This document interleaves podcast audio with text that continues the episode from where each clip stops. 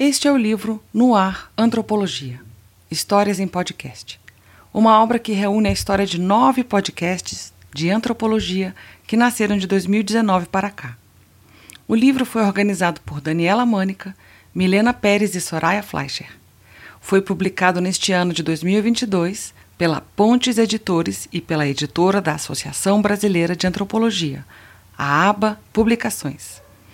Recebeu financiamento do Programa de Pós-Graduação em Divulgação Científica e Cultural, do Laboratório de Estudos Avançados em Jornalismo e Instituto de Estudos de Linguagem da Universidade Estadual de Campinas e do Decanato de Pesquisa e Inovação da Universidade de Brasília. O e-book pode ser encontrado no site da ABA Publicações www.aba.abante.org.br. O livro impresso está à venda nas livrarias e com a Pontes Editores. www.ponteseditores.com.br.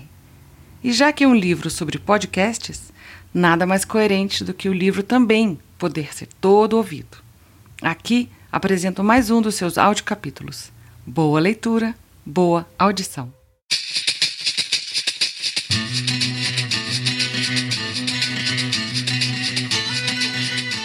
Museológicas Podcast é um programa de extensão construído por estudantes e professores do Departamento de Antropologia e Museologia da UFPE. Tem fomento da Fundação de Amparo à Ciência e Tecnologia do Estado de Pernambuco, a FACEP. A partir dele, discutimos temas da crítica da cultura e da cultura política no Brasil e mundo contemporâneo. Este programa e todos os outros estão disponíveis em todas as plataformas de suporte para podcast e também no perfil do programa nas redes sociais.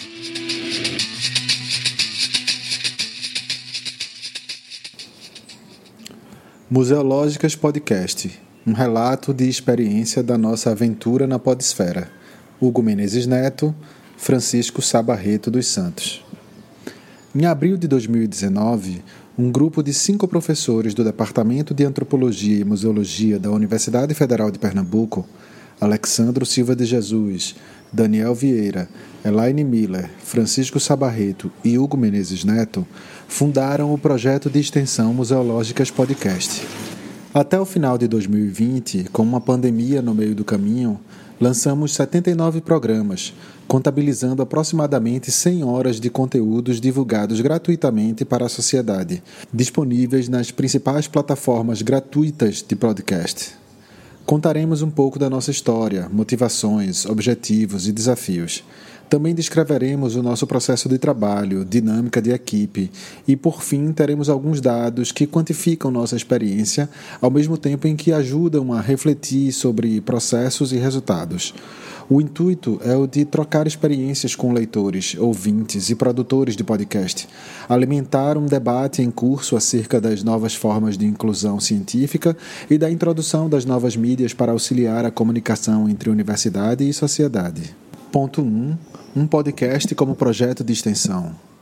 As eleições de 2018 e o governo iniciado no ano seguinte consolidaram um forte movimento contra a universidade pública. A função ou atuação dessas instituições tem sido questionada pelos políticos que tentam manipular a opinião pública, colocando-a contrária à experiência acadêmica brasileira. Por exemplo, em 2019, o ministro da Educação acusou a comunidade universitária de fazer balbúrdia nos campi. Afirmou sem provas que há extensivas plantações de maconha nas unidades de ensino decretou severos cortes orçamentários, extinção de bolsas de pesquisa, suspensão de concursos, fim de programas educacionais importantes. Perguntas como: para que serve a universidade? Ou o que fazem os professores e alunos?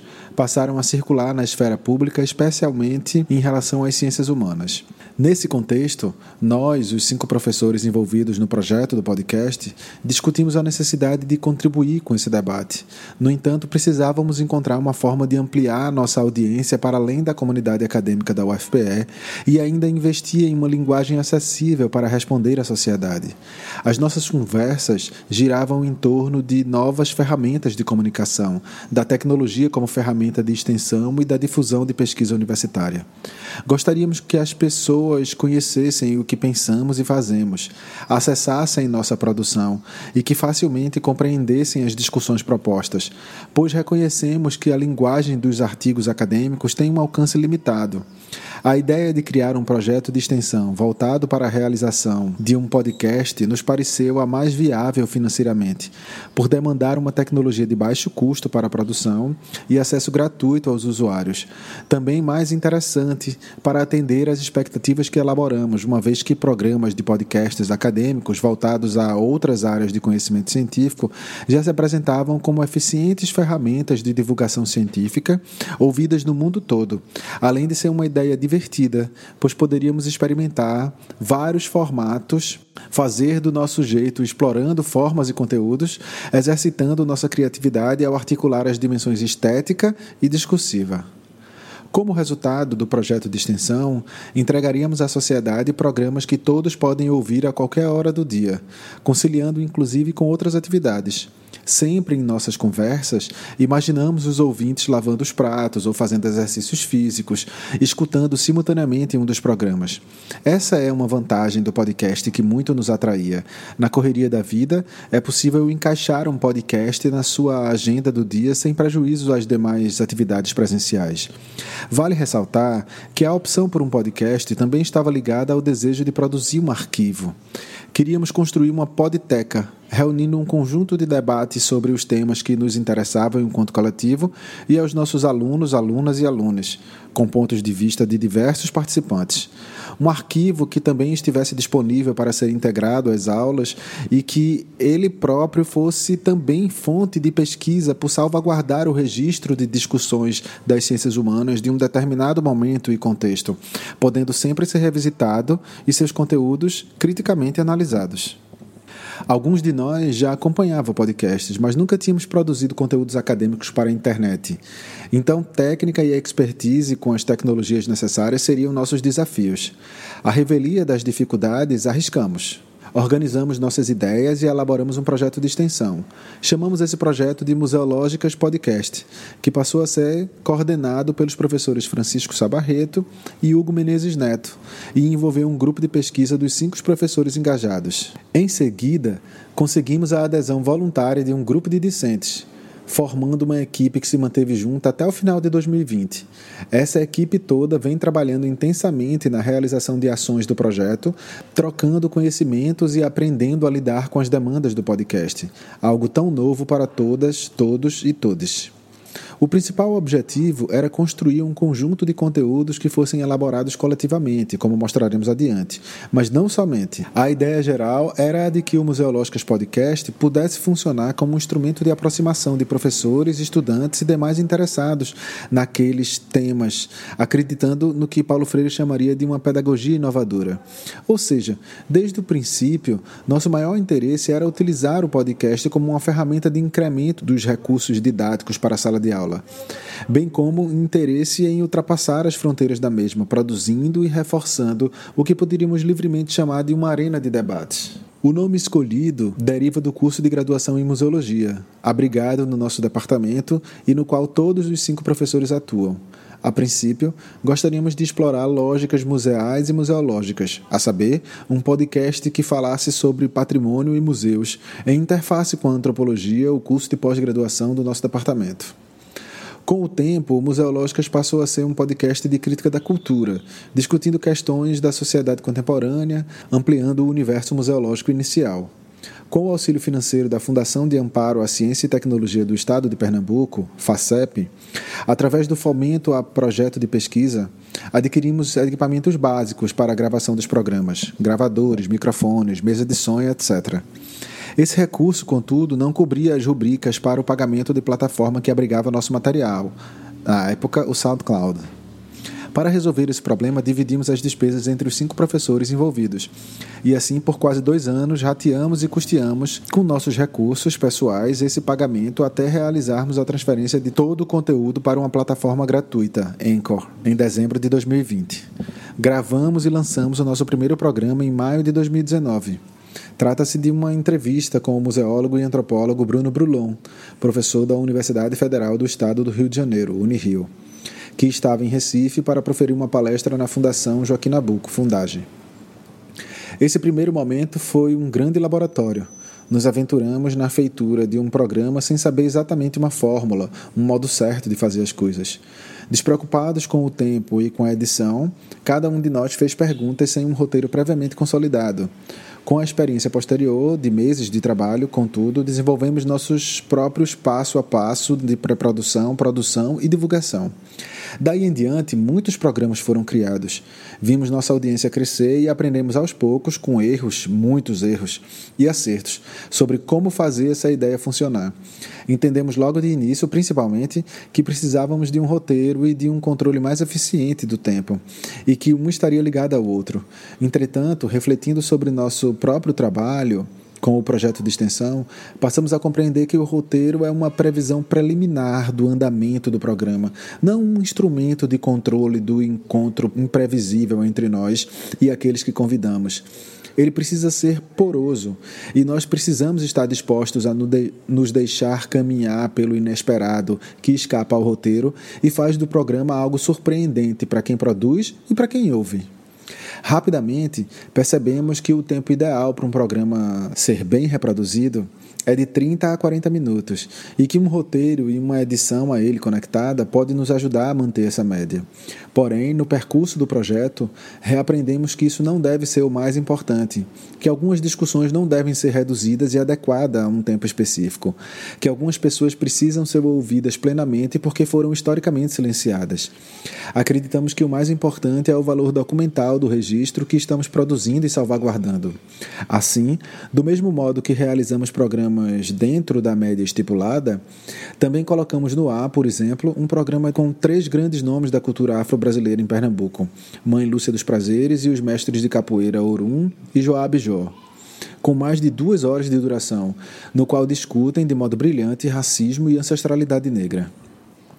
Começamos sem experiência e aprendemos a fazer na prática, construindo e desconstruindo ideias cotidianamente por meio da análise crítica do nosso trabalho e dos nossos objetivos perante a sociedade. Ponto 2. Seduzidos pela comunicação. O êxito de podcasts acadêmicos no campo das ciências sociais, tal qual o nosso, aponta para a demanda por novas políticas de comunicação, com o uso da tecnologia em favor da democratização do acesso ao conhecimento. Nós mesmos fazemos todas as partes do processo de produção do Museológicas Podcast, sem auxílio de um estúdio ou de especialistas nas técnicas de gravação e edição das gravações.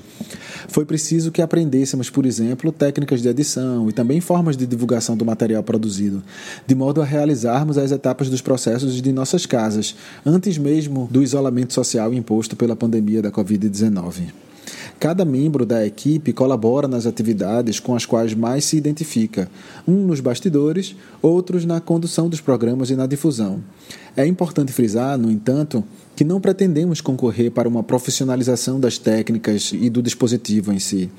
Entendemos que a manutenção do amadorismo, nesse sentido, contribui com a adesão de estudantes e com a ideia de que o projeto é de fato não somente comandado, mas integralmente realizado por professores e estudantes, que aprendem entre si a manter o projeto funcionando.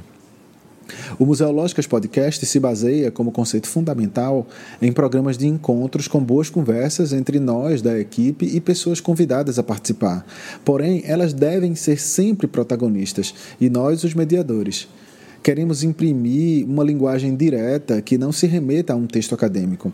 Assim, acreditamos que gravar um programa de podcast se converte em uma excelente oportunidade de encontrarmos pessoas que queremos conhecer, consolidar diálogo, trocar experiências. Para o encontro, então, formulamos perguntas que impulsionam a nossa interação.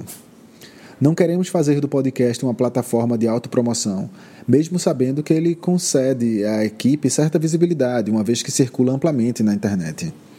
A nossa interação deve ser capturada de modo sensível. A conversa deve ser inteligível e ocupar lugar central na experiência de escuta. Por isso, direcionamos o ouvinte a mergulhar apenas no diálogo, dispensando quase sempre o uso de outros recursos sonoros. Nesse sentido, não editamos as falas das pessoas, a não ser as hesitações, os espaços vazios. Em todas as gravações, somente editamos falas quando as pessoas convidadas pediram para que algo dito fosse retirado para a versão final. Desenvolvemos ainda um modus operandi próprio, um conjunto de procedimentos em etapas com vistas à confecção dos programas assim estabelecidas: pré-produção, produção e divulgação. A organização desses procedimentos é feita nas reuniões sistemáticas com a equipe. Na pré-produção, discutimos conjuntamente o tema do programa, elencamos quem serão os participantes ou as participantes, as pessoas convidadas e as integrantes da equipe, estudamos o assunto a ser abordado, construímos o roteiro, realizamos o contato com o convidado ou a convidada e agendamos a gravação. Além disso, decidimos quem serão os apresentadores dentre os membros da nossa equipe de acordo com a afinidade em relação ao conteúdo a ser conversado. Na etapa da produção ocorre a realização efetiva da gravação. Em seguida, ocorre a edição. Audacity e GarageBand são softwares os mais utilizados pela equipe. De tudo que foi gravado, com corte de partes dispensáveis e edição de som, para alcançar melhor qualidade no programa finalizado. A última etapa é a divulgação, que consiste na publicação e no trabalho de promoção do programa. As bolsistas do projeto desenvolvem um projeto gráfico individual para o programa que ilustre sobre o conteúdo veiculado e que será subido junto com ele nas plataformas. O projeto gráfico é postado nas redes sociais, junto com um texto criado especialmente para explicitar o conteúdo do material divulgado. A divulgação ocorre especialmente no Instagram, Facebook, YouTube e também pelo WhatsApp são publicadas fotos dos bastidores das gravações nas vésperas da publicação do programa, com a arte, o texto explicativo e o link para o acesso. Toda a equipe se esforça para impulsionar os programas em suas redes. Duas pessoas se encarregam de se comunicar com a audiência, que interage por meio dessas redes. Nesse aspecto, os comentários são importantes feedbacks sobre o trabalho e, inclusive, apresentam sugestões para novos programas mas ainda consideramos o podcast um suporte frio de interação, sem interação imediata com a audiência. Haja vista não sabermos quando e como os ouvintes estão acessando os programas. Embora nos esforcemos fortemente para que os programas do podcast ganhem projeção, o mais importante para nós é a formação de um acervo, um conjunto de debates e discussões que podem servir para apresentar à sociedade o que faz a universidade pública, o que pensam os pesquisadores e as pesquisadoras, em especial aqueles e aquelas ligados e ligadas às ciências humanas e sociais. Entregamos como devolutiva social e como uma forte atividade extensionista conteúdos gratuitos, acessíveis e informativos. O número de reproduções ou acessos é um desdobramento do ar do trabalho, mas que não deve ser a principal preocupação. Em tempo, é importante insistir que o podcast é um convite para um público desconhecido, como já parece claro, mas não o é somente. Ele tem funcionado como uma importante ferramenta de articulação interna entre os membros, bem como os demais professores e estudantes do Departamento dos Cursos de Museologia e Ciências Sociais, de forma mais imediata. Há nele a possibilidade do desejo realizado da comunicação científica executada de forma mais linear, menos hierarquizada e em linguagem pretensamente mais acessível a um usuário que ainda estamos em vias de conhecer. Ponto 3. Trabalho em séries. Começamos em 2019, no que consideramos um ano de experimentação e de aprendizado. Lançamos dois episódios por mês, em média, e convidamos muitos pesquisadores pernambucanos. Gravávamos presencialmente, com os nossos equipamentos, e devido à falta de recursos financeiros para deslocamentos, dependíamos da oportunidade para conseguir uma agenda com um convidado ou uma convidada de fora do estado de Pernambuco. Aproveitávamos eventos acadêmicos para articular gravações nos intervalos das atividades, ou quando professores de outras instituições estavam no Recife e na UFPE para alguma atividade científica ou participação em bancas e assim conseguimos nos encontrar com pessoas de perfis variados para entrevistas, mas quase todos vinculados a um campo ampliado da crítica da cultura, profissionais, pesquisadores, estudantes de um vasto universo temático da cultura. Em nosso primeiro programa, éramos quatro professores entrevistando um convidado, que seria o formato inicial a seguir. A ideia era oferecer uma entrevista qualificada, sem o tom de sabatina acadêmica como conversa. Porém, logo percebemos que poderíamos testar outros formatos. Gravamos palestras proferidas e, depois de autorizado, convertemos o material em programa. Gravamos um programa com plateia, tentando capturar a espontaneidade da interação imediata. Registramos ainda rodas de conversa sobre assuntos específicos com a participação dos professores da equipe. Os temas dos programas estavam relacionados ao debate público do momento, que poderia mobilizar a museologia e a antropologia, ou ao calendário político, como datas importantes para as lutas sociais que dizem respeito às questões de gênero, sexualidade e relações raciais. Fizemos programas especiais, tais quais, por exemplo, o do mês da consciência negra, o do período das celebrações do mês do orgulho LGBTQIA, e o das comemorações do Dia Internacional da Mulher. Eventos que demandavam discussões urgentes, como o incêndio no Museu Nacional, ou o sucesso de um filme de teor político como Bacurau, também ensejaram a nossa produção. Era um trabalho muito pautado na ocasião, na oportunidade e aproveitando prioritariamente os nomes dos pesquisadores locais.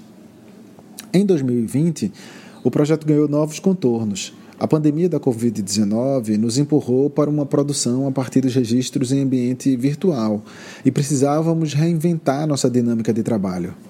Nos surpreendemos, entretanto, com as novas possibilidades, especialmente no que diz respeito à expansão das redes de contato e com a disponibilidade de professores de várias regiões do Brasil, bem como do exterior. Nosso primeiro movimento foi, junto ao programa de pós-graduação em antropologia da UFPE, construir uma série de programas que apresentassem debates da antropologia acerca da pandemia em curso, contando com pesquisadores antropólogos e antropólogas de todas as partes do país. Foram produzidos 30 programas da série intitulada Antropológicas homônimo da revista do Programa de Pós-Graduação em Antropologia da UFPE, recurso para marcar o vínculo entre as ações da graduação e da pós. Entre os meses de abril e agosto de 2020, lançamos ao menos dois episódios por semana. Contamos com 45 convidados e convidadas que concederam entrevista aos autores deste artigo, que, junto com o professor Alex Vailate, do PPGA, UFPE, produziram uma série de encontros online com áudios gravados pela plataforma Jitsi todos em suas casas, falando nas mais diferentes cidades ao redor do país.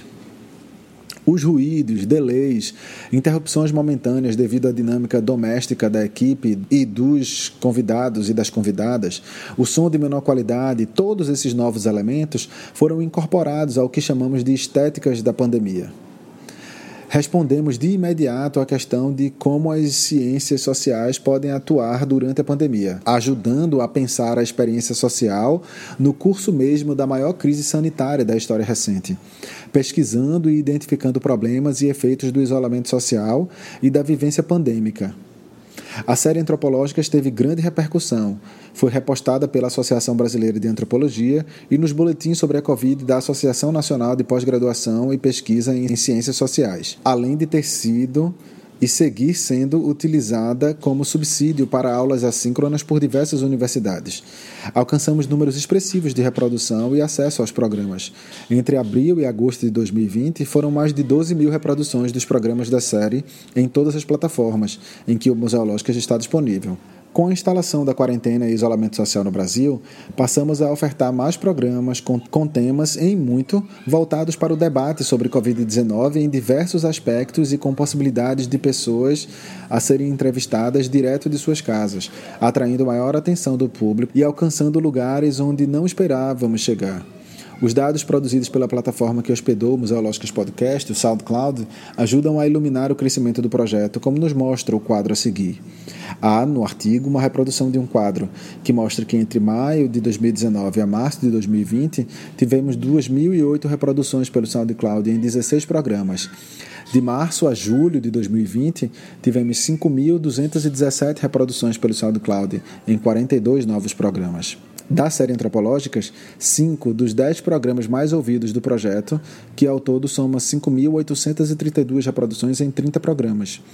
Os cinco programas mais reproduzidos somam 2.655 reproduções, somente no SoundCloud. A série Antropológicas foi reproduzida em mais de 50 países. 11 cidades estrangeiras estiveram entre as 50 que mais reproduziram programas do Museológicas. Esses dados destacam a relevante ampliação dos cliques e da circulação de um tipo de programa que não se inscreve como mero entretenimento indicam que o podcast está se consolidando como uma nova tecnologia a favor da construção e difusão de conhecimento, mostrando para a sociedade o que fez a universidade, mais especificamente as ciências humanas e sociais, durante a pandemia. A experiência bem-sucedida da série Antropológicas nos levou a reorganizar nossa dinâmica de trabalho. Dividimos tempo e esforços entre a produção de novas séries, com episódios interligados por um eixo condutor e programas individuais relacionados às datas das lutas sociais e aos eventos importantes que ocorrem no curso da vida social. O objetivo de continuar com os programas individuais é não perder o frescor do debate que se sucede a um evento crítico e evitar que nos desconectemos das mobilizações em torno dos temas politicamente importantes com os quais a antropologia e a museologia trabalham e que também se relacionam diretamente com a universidade pública. Produzimos então a série A China e a Covid-19, sobre o lugar da China na discussão sobre a pandemia e a série Linhas Cruzadas, que debate o cruzamento entre a museologia e outras áreas de conhecimento. Inovamos com parcerias e novos formatos. O podcast foi a plataforma para o lançamento de um livro, com a série Carnaval Sem Fronteiras, parceria com a Universidade Federal do Rio de Janeiro e a Universidade Federal Fluminense, formada por quatro episódios, dos quais participaram autores da coletânea homônima, conversando sobre seus artigos, lançada no segundo semestre de 2020. Também experimentamos ser o podcast parte da programação de um evento virtual com a série Museus e Resistência. Nela, a cada semana do mês de outubro, um programa foi lançado como parte das atividades desse congresso de mesmo nome promovido pelo curso de Museologia da Universidade Federal de Santa Catarina. Em 2020, foram produzidos 46 programas distribuídos em cinco séries. Além deles, o Museológicas Podcast tem outros 14 programas avulsos, os quais apresentam questões sobre museus, patrimônios e também debatem outras pautas das ciências sociais, totalizando 60 programas ao longo do ano. Segue abaixo uma tabela com os dados das séries de 2020 sistematizados para melhor apreciação. Abaixo há um quadro em que fala de cada uma das séries primeira série, Antropológicas, dedicada à discussão da antropologia sobre temas sociais relacionados ao contexto da pandemia, com 30 episódios, período de publicação de abril a agosto de 2020 e parcerias. Os quatro últimos episódios foram realizados em parcerias com o PPGA da UFPB. Linhas Cruzadas, que discute temas que perpassam a museologia e outras áreas de conhecimento. São quatro episódios de junho a julho de 2020. A China e a Covid-19, que debate o lugar da China da discussão sobre a pandemia da Covid-19. São três episódios publicados entre julho e agosto de 2020. Carnaval Sem Fronteiras, realizada para lançamento do livro homônimo sobre as escolas de samba no Brasil e no mundo. Os autores e as autoras apresentam seus artigos publicados nessa coletânea. São quatro episódios publicados em setembro de 2020. Uma parceria da UFRJ e Universidade Federal Fluminense com a UFPE. Museus e Resistência, que foi uma série parte integrante do evento de mesmo nome e que trata de temas que articulam os museus e uma agenda de debates sociais urgentes. São cinco episódios, publicados em outubro de 2020, em parceria com a Universidade Federal de Santa Catarina. Além deles, programas publicados avulsos para além das séries em 2020 o frevo e patrimônio material do Brasil, o 8 de março e a luta social das mulheres, desafio da museologia dez anos depois, gênero e democracia, a museologia e a pandemia, partes 1 e 2, cidades globais e a pandemia, uma entrevista com Saskia Sassen, Políticas Culturais, Neoliberalismo e Pandemia, uma entrevista com Jorge Udice, Musealização de Objetos de Carnaval no Museu Nacional, Questão Racial na Perspectiva Marxista, uma entrevista com Jones Manuel, a Universidade e o Ensino Remoto, entrevista com o reitor da UFPE, Alfredo Gomes, as tarefas políticas da museologia e a formação universitária, o pensamento de Paulo Freire e os museus, representatividade de gênero e raça nos museus, mulheres negras na museologia e ancestralidade e cultura negra, uma conversa com os mestres. Organizar o trabalho no formato das séries permite aprofundar discussões importantes, apresentando pontos de vista distintos, a partir de mais de um encontro com diferentes convidados e convidadas acerca dos mesmos temas ou assuntos correlatos. Ganhamos com as séries mais espaços para debater e colocamos mais pessoas em diálogo. No entanto, mesmo nos organizando previamente para produzir programas dentro das séries, acreditamos que deve haver espaço na nossa agenda para programas individuais que respondam às demandas do momento e o calendário das lutas políticas.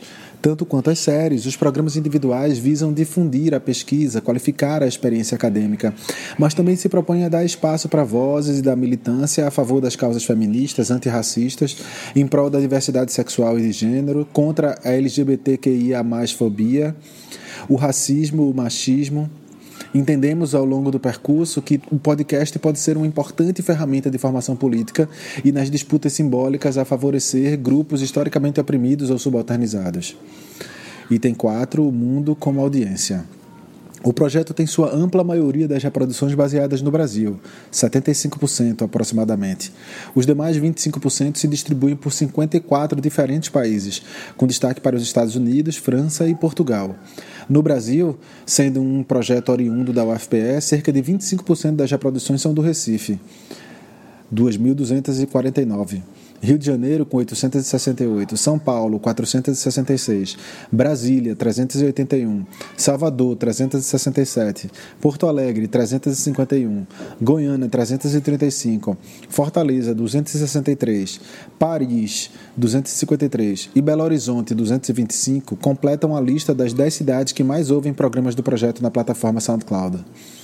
Ainda destacamos a presença de Ashburn, São Francisco e Columbus, nos Estados Unidos, Dublin, na República da Irlanda, Vila Nova de Gaia e Lisboa, em Portugal, Ris Orangis, na França, Maputo, em Moçambique, Bruxelas, na Bélgica. E Jakarta, na Indonésia. 11 cidades estrangeiras entre as 50 principais cidades. Entre as dez primeiras, falamos de três cidades nordestinas, três do Sudeste, duas do Centro-Oeste, uma do Sul e uma estrangeira. Esses dados demonstram uma circulação em todo o território brasileiro, notadamente quando as pessoas entrevistadas das mais diversas universidades brasileiras eram oriundos dessas cidades.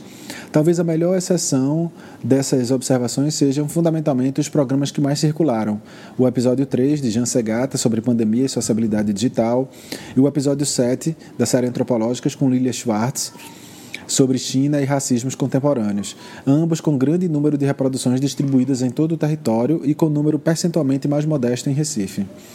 Tanto na série Antropológicas quanto nos demais programas do projeto, os dados mostram que a circulação dos conteúdos tem acessado também cidades sem campus universitário bem como centros menos destacados da produção das ciências sociais no Brasil, configurando-se enquanto importante dispositivo promissor para a comunicação científica, mas não somente. Durante a pandemia, o nosso podcast manteve minimamente conexões entre os atores muito diversos, ora nos programas em si, ora no perfil geográfico de sua audiência, o que nos permite inferir a respeito de uma complexa apreensão da dimensão de público em tempos de pandemia. O público pode vir a ser um conjunto difuso e pouco controlável de arquivos digitais, articulando casas e ruas em cidades grandes e pequenas e classes sociais diversas. Essa característica sempre orientou o projeto, que entende o conjunto de produtos também como um arquivo a ser consultado por ouvintes interessados nos assuntos, não necessariamente quando da publicação dos programas.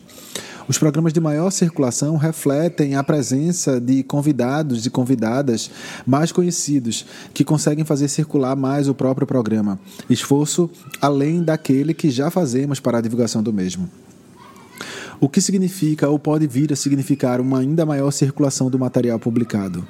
Se, por um lado, os processos de circulação do conhecimento incorporam dinâmicas típicas da click economy, não podemos negar, por outro lado, que esses processos permitem abranger maior público e democratizar ainda mais os conteúdos das ciências humanas e sociais no Brasil. Esse dilema claramente surge na nossa experiência com o podcast e se inscreve de modo pontual no debate sobre etnografia multimodal, entendida aqui como o uso de uma infraestrutura específica que permite produzir formas específicas e que, ao mesmo tempo, possibilita uma análise crítica da infraestrutura utilizada. Considerações finais. Nesses quase dois anos de projeto, de aprendizados e de trocas intensas entre nossa equipe e com a centena de convidados e convidadas que fizeram parte dos nossos programas, é possível identificar, além de alegrias e êxitos, alguns desafios a serem enfrentados. O primeiro deles é o de financiamento e manutenção da equipe. Um projeto de extensão como um podcast necessita de pessoas com expertises bastante específicas. Precisamos de bolsas para atrair e manter os alunos, as alunas envolvidos nas atividades, além de financiamento para investir na qualificação de pessoal nas várias etapas de produção de um podcast, ainda que tenhamos escolhido o amador como linguagem política.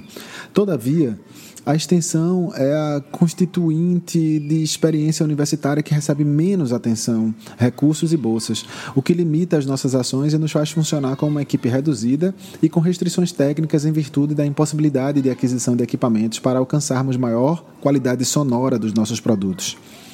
O projeto ainda não se sustenta sozinho. Neste momento, depois de um ano e oito meses pagando dos nossos próprios recursos em formato de rateio entre os cinco professores da equipe, estamos passando do hospedeiro pago para um gratuito, o Encore. O desafio é da ordem da promoção ou difusão do trabalho. Não é fácil fazer circular os programas e também acessar material semelhante produzido por diferentes universidades. Para tanto, estamos nos organizando em torno de uma promissora rede de podcasts de antropologia, a Keri Keri pensando soluções para divulgarmos mutuamente. Quer Quer tem sido um ótimo grupo para trocas de experiências e de técnicas para buscar soluções frente aos problemas que impactam, de uma maneira ou de outra, a todos ou todas as ou os realizadoras, realizadores de podcasts de antropologia no Brasil.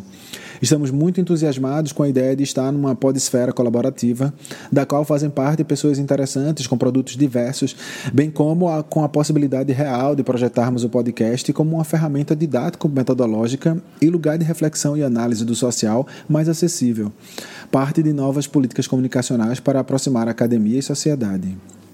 Ainda um desafio a ser vencido é o da valorização desse trabalho. Fazer um podcast demanda tempo, estudo, articulação e resulta em um material de conteúdo acadêmico. Todavia, onde colocar no Lattes?